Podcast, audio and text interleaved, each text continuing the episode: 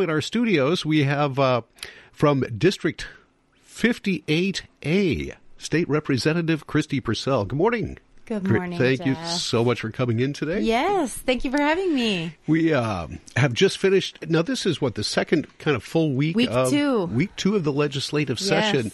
So things are uh, coming together in St. Paul. I'm sure they're pretty busy. It's going to be a short session, so you got to get some stuff done early. Mm-hmm. Yep. Uh, what uh, What have you been working on this week? Well, so this week I had two bill presentations in the Environment Committee. Mm-hmm. Um, one of them had to do with the definition of public waters in Minnesota, and the other was a disclosure of agricultural tile drainage. So uh, there were a lot of a lot of folks in the room who were interested in both of those topics. So um, it's it's always so interesting to me because uh, for sure the tile drainage feels like an agricultural issue, Mm-hmm. but it was not heard in the ag committee. It was heard in the environment committee. Yeah, okay. Let's talk about that first of all. I, that, that would have to make its way through the Ag Committee at some not. point. It does not. Okay. No. Um, so it all depends on which government agency then is in charge of the regulation or the. So um, the proposal is for when people put in tile drain or if they know that there has been drainage installed on their property, their on their ag fields, that that needs to go into a disclosure at the time of sale. So just like if you have a well on your property, if you have a septic system, there's a disclosure disclosure in the real estate transfer. So this is adding um, language about tile drain because there are folks who might not know about that. Oftentimes, it might increase the value of. Um, I mean, that's infrastructure that exists um, on on a farm. So uh, the but because how we have it routed is that then um, you you file that with the county, I believe, and then it's the Board of Water and Soil Resources. Bowser is the acronym we give it, um, which I my kids, Bowser. my kids play Nintendo, so I always have a certain vision of what Bowser looks like. But um, so then Bowser has to keep that uh, on file, and so because the Environment Committee is in charge of the budget for the DNR, Bowser, and PCA. That's the committee it goes through, not ag. And that is what draw the, drew the crowd.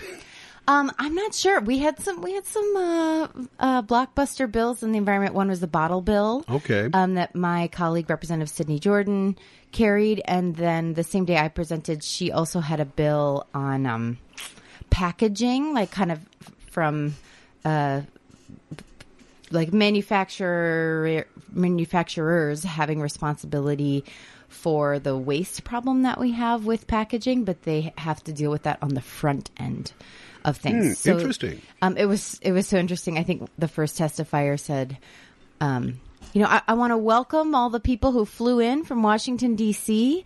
Well, I want to welcome them to Minnesota because there were a lot of suits um, from these national groups who, to oppose." Yeah, I would think they would want to not even let the word out that there might be something happening on that front.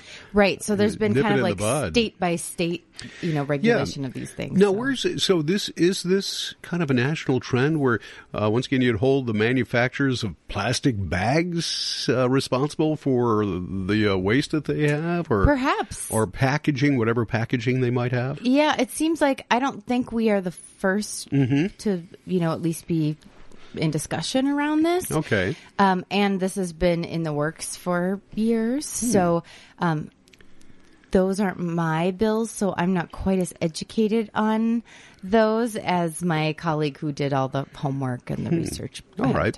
Yeah. Now, where are we at in the legislative session? Can some of these make it to the floor at this point in the session if they go through, if they pass your committee? So we have had one bill come to the, I, I believe we've had one bill come to the floor, which was um, affixed to the tax bill that we did last year. So um, there were, there's at least one error made and then some other like adjustments that needed to be made to the tax bill. So that was passed last week because then that affect it, it would potentially affect the February forecast, which we're supposed to get next week. Um, so that was sort of an immediate need. Yeah, and people are doing that. their taxes now. Exactly. yeah, Exactly. An, error in the tax code. Go figure, folks. Uh-huh, Knock me over with a feather on that one. Yeah. So then the bill I presented last week in the elections committee um, was moved to the general register, which means it could be taken up on the floor. Um, I don't know what the plan is for that. I don't think that will happen because the uh, version of my bill is now different than the version that was in the Senate.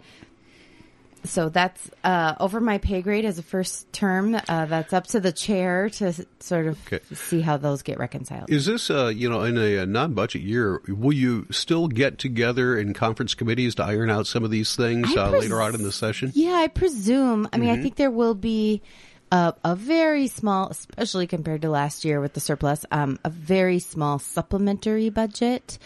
Um, and then uh, where money potentially is going out is uh, hopefully a bonding bill, um, which takes care of a lot of infrastructure needs in greater Minnesota. Um, but that is yet to be seen because uh, we need a two thirds majority and not just a simple majority to pass a bonding bill. We're talking with State Representative uh, Kristi Pursell. Any other bills that you were working on this week?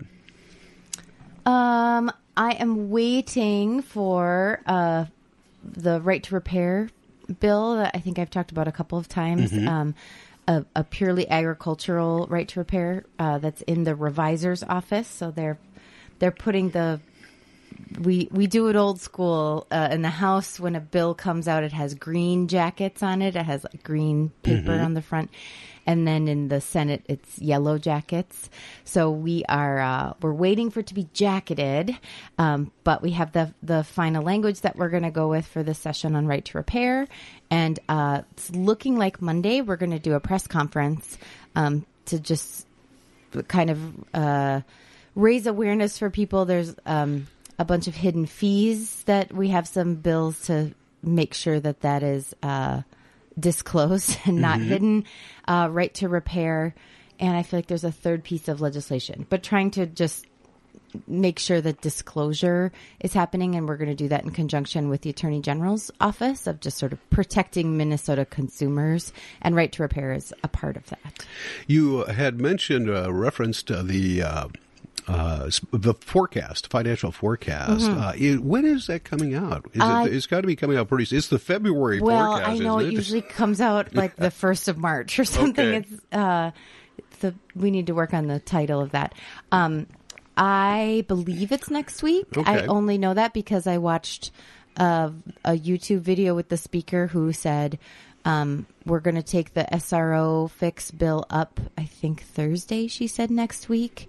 Um, it passed out of public safety unanimously um, in our chamber. It will go to Ways and Means on Monday, and then we'll hear it on the floor, I believe, Thursday, because there's uh, the caucuses on Tuesday night. So our committee schedule's a little wonky next week because Okay. we want people to be able to drive back to their districts, participate in caucus night, and then come back and continue doing the people's business. All right. Will you be uh, making your rounds on caucus night? That's the plan. All right. That's the plan. Yes, we don't have committee Tuesday afternoon or Wednesday morning so that we can accommodate that. All right. And folks, once again, uh, if you are so moved, get involved Yes. with that. and it's uh there's GOP caucuses and there's DFL caucuses, so you can find your local location to be able to weigh in on democracy. Yeah, it's out there. We put links and, and such on our website, so I think it's all good to go. Yes. Uh, anything else you'd like to mention? Uh, Well, I just want to give a shout out to the Raider girls hockey team. Uh, my junior year of high school, I got to go to the state hockey tournament, um, and being from southern Minnesota, uh, especially we were just. Uh, it was only our third season in existence. We went to the state tournament. Uh, we got beaten pretty badly by uh, the team that Natalie Darwitz, who's now the general manager or, uh, for the professional women's hockey league team in Minnesota. She was like in seventh grade and she just ran circles around us and they beat us uh, pretty soundly. So I still want to give props out to our Raider girls. Um, I'm excited to see how they perform the rest of the tournament, but tough going against those Metro teams sometimes. So keep your chin up, ladies, and uh, excited to see how they progress. They have another game today at noon, so uh, we'll be I'll be tuning in to All right. KYMN. Yes. Thank you so much for being with us. Thanks, Jeff.